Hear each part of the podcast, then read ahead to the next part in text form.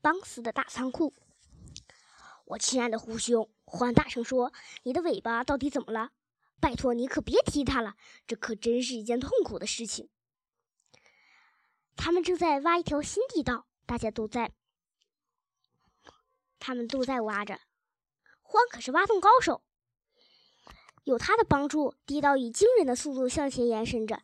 他们很快就蹲到了另一块地板的下面。狐狸先生咧嘴一下，露出了那尖利的白色牙齿。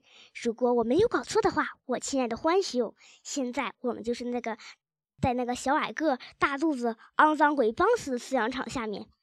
实际上啊，我们这个位置可是最好的，应该就在正中间。鸭子合格，小狐狸们一边舔着嘴唇说：“哎呀，鲜嫩的大鸭子和大飞蛾呀！”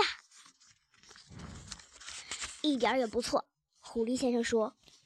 可是你又怎么知道我们在什么地方呢？狐狸先生咧嘴一笑，露出更多的白牙齿。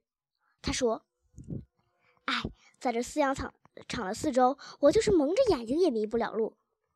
对于我来说，地下和地上都是一样的，熟门熟路。”他来到高处，推开一块地板，又推开一块。他从缝隙间把头探了出来。正是啊！他大叫着，从上面窜了出来。我又成功了！哈，正在点子上，正中靶心。大家快来看啊！獾和三只小狐狸迅速地爬了上来。他们停下来，站在那儿张着大嘴，呆呆地打量着。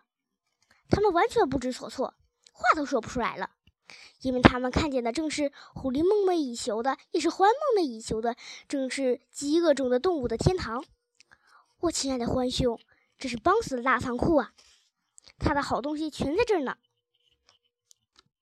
这个房间四面八方都摆着一些柜子，柜子里面堆满着好几千只又最肥脱了毛的烤鸡或鹅，并上面的房梁上还挂了上百只熏火腿和50挂熏肉。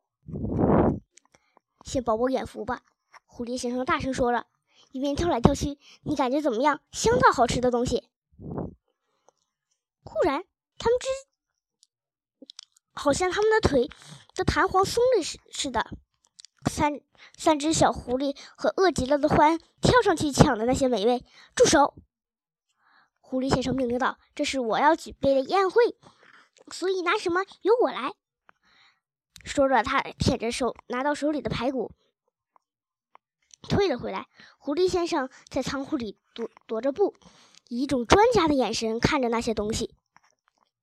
一丝丝口水从他的下巴一侧流了出来，悬在空中，然后掉在地上。